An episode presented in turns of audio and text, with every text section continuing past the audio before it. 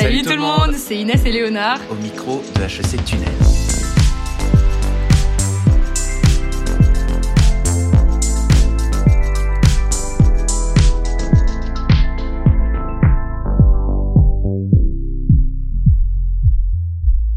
On se retrouve aujourd'hui avec la célébrité du campus d'HEC. J'ai cité bien sûr Éloïc Perrache, directeur général et dean d'HEC. Apparemment, vous êtes né à Mumbai. Exactement. Oui, c'est vrai. Bah, déjà, merci beaucoup de votre invitation et puis de cette initiative. Euh, je trouve ça fantastique et donc je suis ravi de. C'est le premier podcast, vous m'avez dit ça. Exactement, Donc, euh, ça donc inaugure HEC Tunnel. Et donc, euh, voilà, je suis ravi d'être d'être avec vous. Euh, et je suis né à, je suis né à Mumbai. Et alors, euh, je ne sais pas si vous avez vu, parce que vous avez continué les recherches. Mon prénom, c'est Éloïc Anil Perrache. Et donc, ils m'ont donné, euh, m'ont donné un petit, un petit prénom local. Mais est-ce que vous avez des parents indiens ou comment, vous vous êtes retrouvé en Inde à ce moment-là? Alors, euh, pas du tout. Mes parents sont, tous les deux français. Mon père était diplomate et ma mère euh, travaillait également pour des industries euh, françaises en Inde.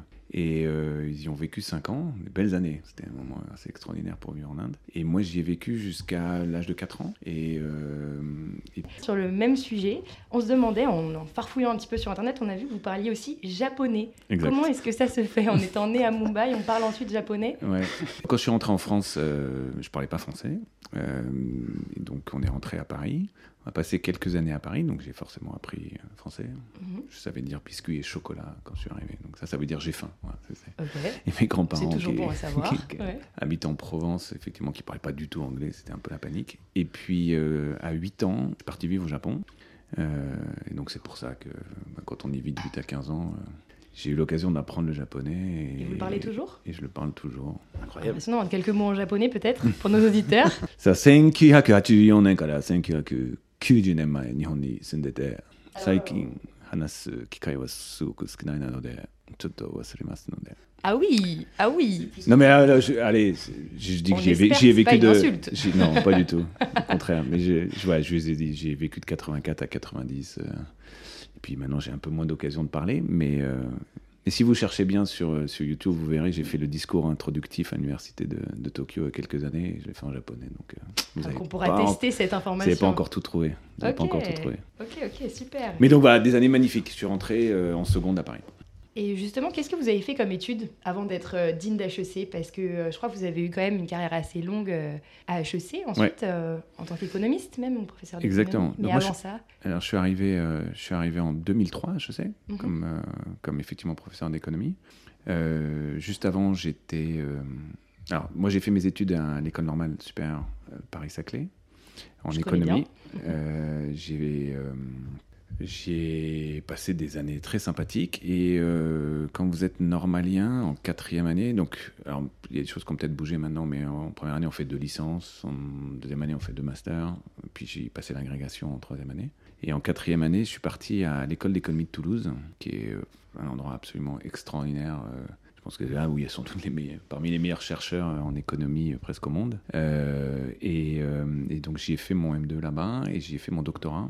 Euh, et c'était là aussi un truc extraordinaire parce que c'était tout en anglais. Les amis ils étaient turcs, argentins, islandais. euh, Tout ça à Toulouse. Et c'était à Toulouse. Et donc j'y ai fait, euh, j'ai commencé mon doctorat. Et pendant mon doctorat, je suis parti, je suis parti à Chicago pendant une, pendant une année. Et j'étais à Barcelone aussi pendant une année. Puis à la fin de, de mon doctorat, j'ai candidaté dans, alors plutôt en France. Ma femme est neurologue à la Pitié-Salpêtrière. Et donc l'idée de partir à l'au- à l'autre bout du monde n'était pas vraiment une option parce qu'il fallait Mhm. qu'elle euh, qu'elle finisse son parcours. Et donc, euh, j'ai postulé euh, à quelques écoles de commerce. Et euh, j'ai eu des offres des différentes écoles de commerce, mais c'était une fois assez évident qu'une fois que j'ai eu celle d'HEC, euh, j'allais venir à HEC. Donc, je suis arrivé en 2003 et j'ai commencé comme jeune prof au département d'économie en 2003. Ok, d'accord. Alors, pour clôturer cette partie plutôt personnelle sur votre parcours, etc., votre jeunesse même, disons-le, euh, on aurait une petite question. Alors, ne vous inquiétez pas, on ne va pas l'utiliser contre vous pour le reste du podcast. Est-ce que vous avez un surnom? Vos amis, comment est-ce qu'ils vous appellent Euh, Bon, allez, alors, Ça restera entre nous. Bah, Hello, c'est le truc assez, euh, Ok, assez- classique. voilà, assez classique. Donc voilà, la famille a plutôt tendance à m'appeler Anil et, Ok, et, ok. et Hello, c'est quelque chose qui revient assez souvent. Alors maintenant, on va plutôt passer sur un thème HEC. Est-ce que tu aurais oui. la première question à, à poser, euh, Léonard? Mais complètement. Alors, pour le contextualiser, ce thème, Ouais. il s'agit d'une expérience de pensée. Donc, euh, vous êtes aujourd'hui le, le doyen, le dean de l'école. Mais alors, si on essayait d'imaginer Éloïc Perrache en tant qu'élève qui arrive en L3, Ouais. euh, quelle association est-ce que Éloïc Perrache va rejoindre? Waouh. Euh, et, et lesquelles ne va-t-il surtout pas rejoindre? Bah oui, on veut savoir ça. Ah, euh, ça c'est encore plus compliqué. Ah oui. Et là, je vais me faire des ennemis. Euh, le, alors, ne, ne pas, euh, ne pas faire l'erreur d'aller dans 50 et, et justement euh, d'avancer aucun projet. Euh, alors, j'aurais fait du sport, là, c'est sûr. Ok, quel fait sport? beaucoup. Euh, alors, ayant grandi au Japon, j'ai fait énormément de judo au Japon. Euh, je un tournoi de judo et donc j'aurais ouais. euh, j'aurais fait du. Je pense que. Alors, j'aurais hésité à aller entre ski, tennis et judo. Ok. Voilà. Euh, pas mal de ski. Un super Euh, dojo en plus maintenant, à HEC, qui a été tout refait, non, récemment Ouais, mais il y a plein de. Voilà, le- la salle de danse est magnifique, Ouais. il y a d'autres trucs qui ont été faits. Et donc, tennis. Bah, Chaque année, on essaie de faire euh, au tournoi, là qu'on fait à Monte-Carlo, qu'on fait à Roland-Garros, on, on va jouer un peu le matin avec les uns et les autres. Donc, j'aurais fait du sport. euh, ben, j'aurais été. euh, je me serais impliqué au sein de Fleur de Bitume. Ok, très bel assaut. Et yes, ça c'est à peu près sûr. Là. Et puis, euh, après, il y a plein de trucs que je trouve fantastiques. J'adore backstage, euh, mais bon, je suis pas vraiment un très bon chanteur. euh, donc, euh, voilà, peut-être danseur. Euh, mais, euh, mais bah, double jeu. euh, Plutôt Grand cru, pas mal. Enfin, voilà aussi, je trouve que. Ah, bah, étant moi-même à Grand Cru, je recommande. Ouais, exactement. On vous prend quand euh, vous voulez, on vous coopte. Alors, petite anecdote. euh, un jour, j'ai, j'avais, j'avais amené des profs euh, d'HEC euh, à qui j'avais dit, mais vous ne connaissez pas Grand Cru, allez bien. Donc, j'ai appelé le président de Grand Cru et je lui ai dit, je peux venir avec trois profs. Un collègue, mais, bien sûr. Donc, on est arrivé au fond et trois profs qui ne parlaient pas français. Et Ah, mais j'y avais c'est pas, pas du le tout. de commerce de Grand Cru. Et j'avais pas du tout pensé à ça. C'est qu'on s'installe. Et là, euh, effectivement, le, le- alors je sais plus si c'était le patron du domaine ou quoi que ce soit, commence à raconter euh, l'histoire du domaine Très francophone. euh, ouais. en français, donc la traduction en direct. Et puis alors après, on est rentré dans la dégustation. Et là, là j'ai commencé à patauger là, sur, euh, sur avec un fond de bois un peu Ah, on vous a demandé de venir euh, sur l'estrade, là Non, non, c'était moi, j'étais. euh, Ah, non, non. expliquer profs. Interprète. J'étais en, train de, Ah. j'étais en train de faire l'interprète au fond de la glace. Et donc, Titanic en anglais, et donc- nous, et voilà, donc là il y avait des petits moments un peu, un peu compliqués là jusqu'à la dégustation, mais, mais c'était, un super souvenir et eux ont adoré. Donc, euh, donc voilà quelques assos. euh, Ok, top. Après des assos dans lesquels vraiment euh, j'aurais aucune envie d'aller, je crois qu'il n'y en a pas. Quoi. Euh, Quand on voit tout ce qui existe, euh, euh, je trouve ça assez, assez formidable. Et alors, une question cruciale, une vraie dichotomie à HEC qu'on va vous poser. Monsieur Perrache, écoutez-moi bien, Xénon ou Wunder? Alors, Le dilemme est là. le dilemme est là. Je vais être plus Wunder que Xenon. Ok. Est-ce que vous êtes déjà allé aux deux? Je suis déjà allé aux deux, ouais. Mais sans doute un plus ouvert que peut-être que l'autre. Euh, ou historiquement, c'est-à-dire que je pense qu'il y, a y eu des, des très belles, euh, des, des très beaux moments, c'est des, c'est des, enfin, des lieux sympas. Pour rebondir euh, dans la même lignée, donc on parlait de la peau tout à l'heure. euh, Ah, vous dites la vous- peau. Ah oui, la la partie peau, of the week. ouais. Ouais, ouais, la peau. Et euh, vous disiez que vous. Bon, peut-être que vos qualités de chanteur euh, sont pas au point, mais celles de danseur peut-être. Moi, ma question, c'est lors d'une peau, et Loïc Perrache, 19, 20 ans, qu'est-ce qu'il fait? Est-ce qu'il va danser? Est-ce qu'il est- il reste Ah dehors? ouais. Est-ce que. Ah Qu'est-ce ouais, qu'il fait Ah non. Bah, il y va, Ah. Clairement. Et, alors, euh, est-ce que vous avez des pas de danse favoris? Mais alors là, on peut même pas, ils veulent pas nous montrer, ils vont pas, ils vont pas entendre on- nos auditeurs. On peut imaginer. On peut imaginer. Ouais, j'aime, euh, j'aime, j'aime bien danser des pas favoris. euh, Peut-être une, une danse japonaise traditionnelle. Alors pourquoi non, danse japonaise traditionnelle non En plus, euh, Bollywood, pas. Bollywood, pas des masses non plus. euh, non, voilà, un petit rock. hein. Ah, sympa, très sympa. On aurait peut-être une dernière question, un peu, voilà, un peu plus pro pour euh, clôturer ce, ce thème HEC. Si vous aviez été HEC, donc euh, voilà, en même temps que nous, euh, quel master vous auriez, vous, vous auriez tenté? Waouh.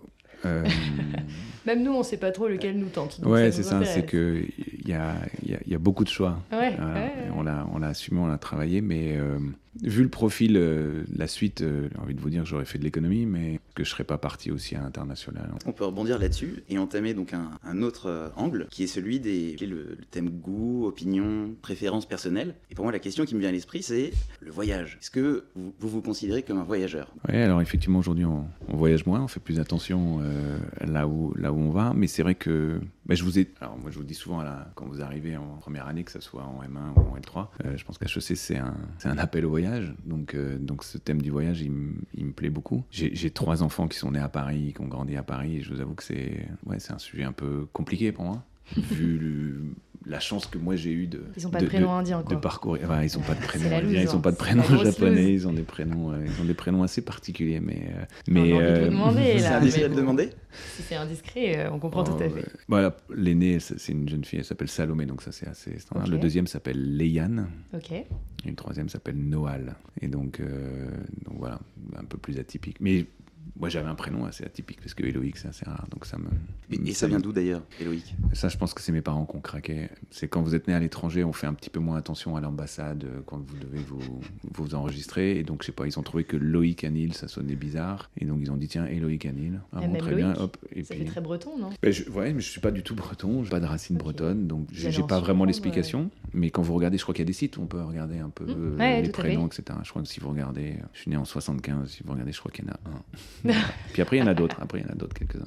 On voyage, mais c'est vrai que je trouve que c'est une belle invitation, effectivement, au voyage euh, HEC. Et puis, euh, et, et le côté euh, forum mondial, citoyen du monde, c'est un, un sujet qui, euh, qui est pour moi extrêmement important. Vous savez que, vous savez combien de nationalités sur le campus? Il y a Plusieurs 130, centaines, 135 ouais. nationalités différentes. 135. C'est un élément assez, euh, assez structurant et important pour moi dans ce que je percevais de la mission de l'école. C'est-à-dire euh, comment est-ce qu'on peut euh, rassembler en un même lieu euh, des gens aussi différents, de cultures différentes, d'opinions différentes. La diversité, c'est effectivement la diversité de genre, la diversité sociale, mais c'est aussi cette diversité d'opinions, diversité de nationalité. Et que ces gens-là prennent plaisir à être ensemble en un même lieu, créent des, des, des liens, euh, des amitiés indéfectibles, et ils vont repartir un petit peu partout dans le monde. Et si demain, ça se complique, si demain ça se tend, et on sent bien que ça se tend un petit peu partout, ils, ça soit des gens qui, justement parce qu'ils ont de l'influence, vont s'appeler, vont, se- vont se dire, écoute, là, il faut qu'on fasse quelque chose, il faut qu'on intervienne. Et donc... euh, Particulièrement dans des zones euh, en guerre. Parce que, bon, petit instant promo, mais HEC Tunnel recevra bientôt HEC Imagine, génial. du coup, euh, voilà, qui a été épaulé par l'administration pour effectivement euh, Bah, intégrer et faire venir euh, des Bah, étudiants qui viennent de zones dangereuses ou de guerre. J'aimerais bien répondre sur. Parce que, évidemment, c'est une idée qui nous, tous les deux hackers, tisser des liens entre les étudiants, mais on aura remarqué que notre podcast est en français, et ça exclut une bonne partie du campus. Exact. Donc il faut revenir, il faut le faire, un- il faut le faire une deuxième fois. Il faudra peut-être le faire une deuxième fois. Question un peu épicée. On sait tous que les Français ont tendance à rester entre eux Mm. et les internationaux. Bon, Mm. les internationaux français arrivent à, à tisser des liens, mais pour la majorité, c'est quand même très difficile. Et donc, moi, je, serais très curieux de connaître votre vision des choses. C'est un défi, euh, je pense, existentiel pour l'école. Je le dis comme je le pense. Et en fait, en 2009, quand j'ai pris la direction de la grande école, euh, il y avait 80 étudiants internationaux admis direct dans le programme grande école. Et on avait 100% des étudiants de master qui étaient francophones parce que tout était enseigné en français. Donc c'est juste vous dire le chemin parcouru en une dizaine d'années. C'est qu'aujourd'hui, vous êtes à peu- il y a à peu près 300 étudiants internationaux qui arrivent à la grande école. Il y a toujours 400 élèves dans des masters en un an, mais 70% sont, viennent du monde entier. La plupart des programmes sont offerts en anglais. Donc l'internationalisation du campus a été incroyable. Il y a 10 ans, les étudiants étrangers qui venaient, ben, ils étaient très minoritaires, ils étaient 80, euh, se sentaient plus ou moins intégrés, plus ou moins bien accueillis. Et euh, aujourd'hui, ce qui a énormément changé, c'est que vous avez euh, énormément d'étudiants internationaux qui arrivent sur le campus. Et donc, on est beaucoup trop, à mon goût, dans une situation où il y a, il y a deux communautés, potentiellement très soudées au sein de la communauté internationale, très soudées au sein de la communauté française. Mais le défi, challenge, c'est d'avoir une seule et même communauté. Et ça passe par et quoi, C'est important. C'est Et- intégrer plus euh, d'internationaux, par exemple, dans les, dans les assos. Ça, c'est, je sais que c'est quelque Ah, chose qui touche beaucoup alors, les étudiants. En plus, les progrès ont été incroyables. hein. Quand vous regardez, le sport est un facteur d'intégration très, très Tout important. Et donc, il y a beaucoup d'associations sportives euh, très mixtes, avec. euh, alors, de temps en temps, certains sont plus emblématiques que d'autres. Et puis après, il y a de plus en plus d'associations qui se sont créées là aussi en anglais. Peut-être un petit passage obligé de dire il y a des associations en français, d'autres associations en anglais. Je suis assez confiant sur le fait que demain, euh, il y aura des étudiants euh, français qui iront aussi dans des associations en anglais. C'est déjà sans doute le cas. C'est c'est, euh, la prise de conscience forte que ces amitiés, son réseau, à midi, je déjeunais avec des, avec des étudiants là, que j'ai invités pour les remercier de leur engagement sur un événement important du campus. Et c'est vrai qu'ils disent Ah, mais euh, entre Français, le réseau est incroyable, euh, enfin au niveau mondial aussi. Donc, Mm. votre, votre réseau, les amitiés doivent être mondiales. Et c'est important d'en prendre conscience. Donc ça veut dire qu'il faut aller, euh, il faut aller vers l'autre. C'est pas forcément complètement naturel. Après, c'est vrai que les étudiants de prépa arrivent un an plus tôt. Ils y passent trois ans. Ils, des amitiés qui ont pu commencer déjà en classe préparatoire. Donc l'idée c'est pas où, c'est et quoi. hein. Donc ça veut pas dire qu'il faut avoir moins d'amis français, mais en tout cas d'être particulièrement ouvert. Les carrières seront euh, internationales, les carrières seront mondiales.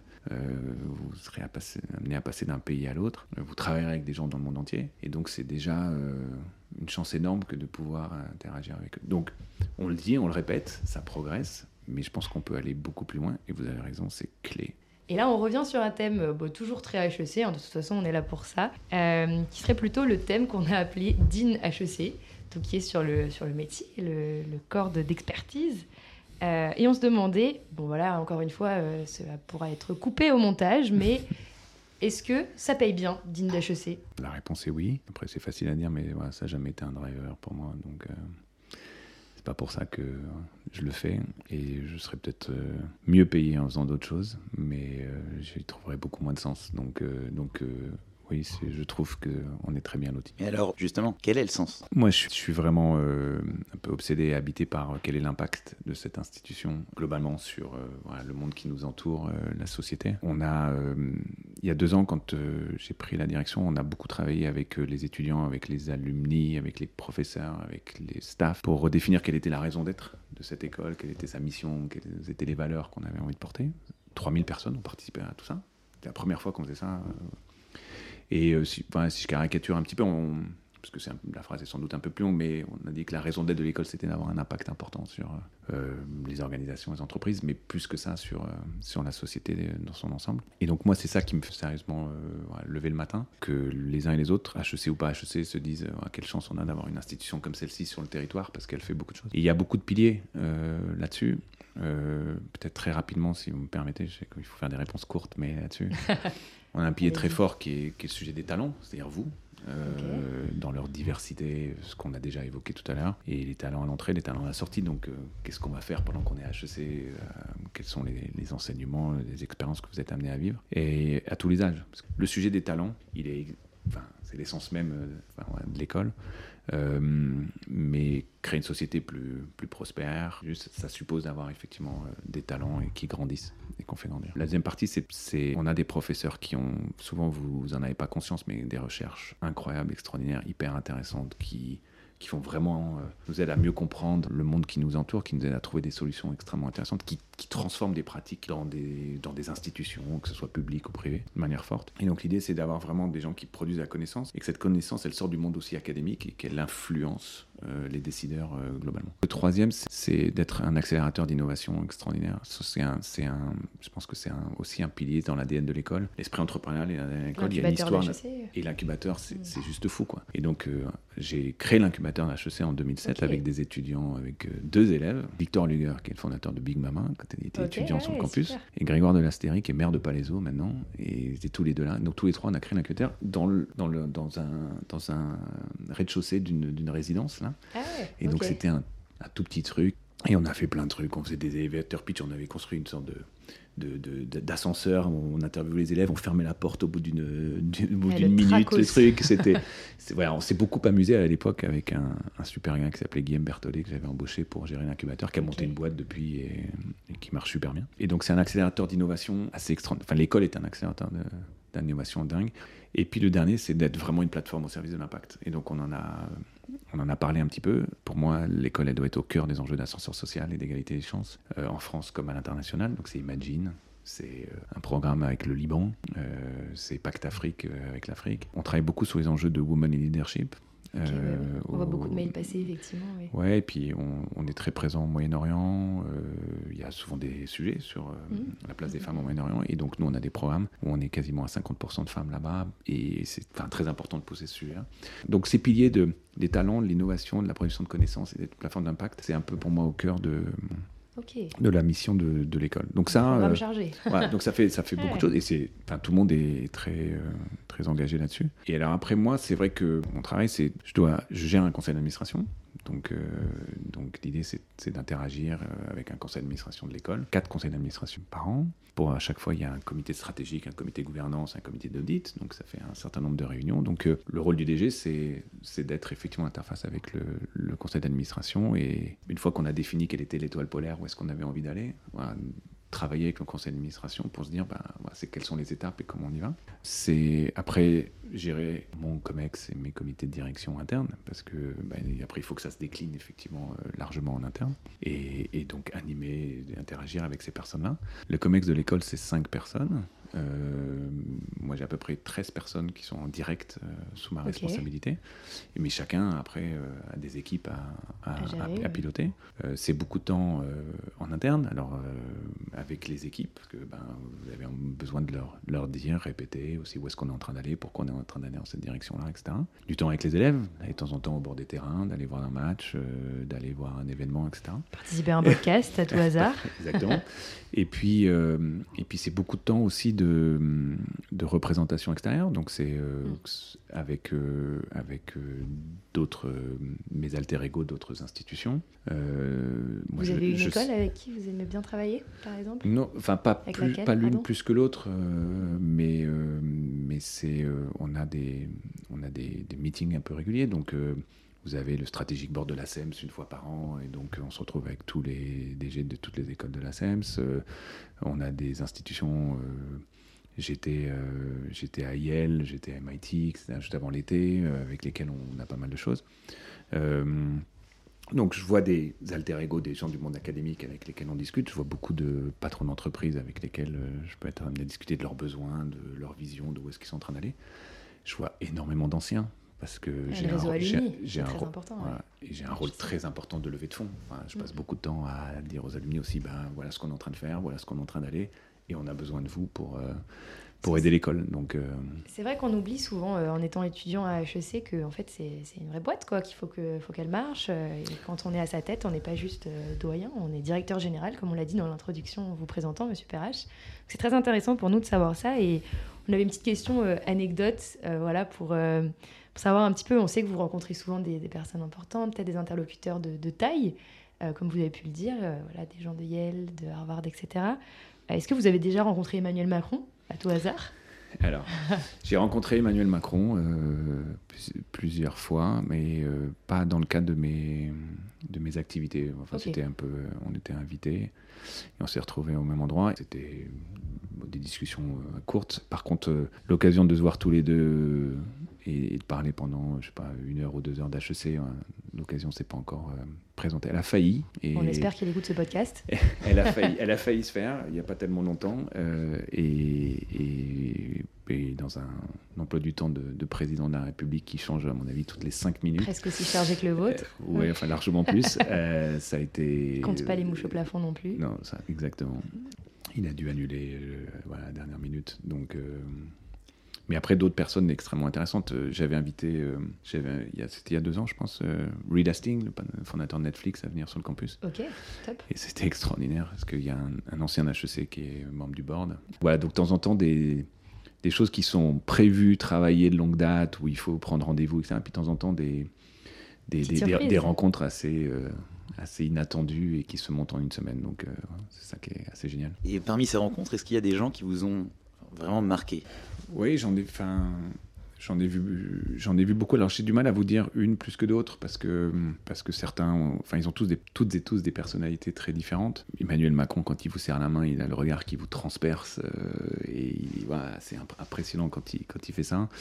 Pour prendre les plus récents, enfin Christine Lagarde quand elle est venue sur le campus, euh, c'est un, un moment particulièrement fort, intéressant et quelqu'un de Enfin, une femme assez, assez incroyable. Mais après, quand la semaine après, vous voyez Mathieu Ricard, bah, c'est voilà, un autre monde. Euh, HEC, je crois que c'est avant tout des rencontres. Voilà. HEC, c'est avant tout des rencontres. En plus, en ce moment, là, le deuxième Astérix Obélix est sorti, donc vous êtes dans l'actualité, monsieur Perrache. Vous citez la bonne chose. Exactement. Et alors, pour le mot de la fin, en trois mots, monsieur Perrache, HEC dans 10 ans, ça donne quoi?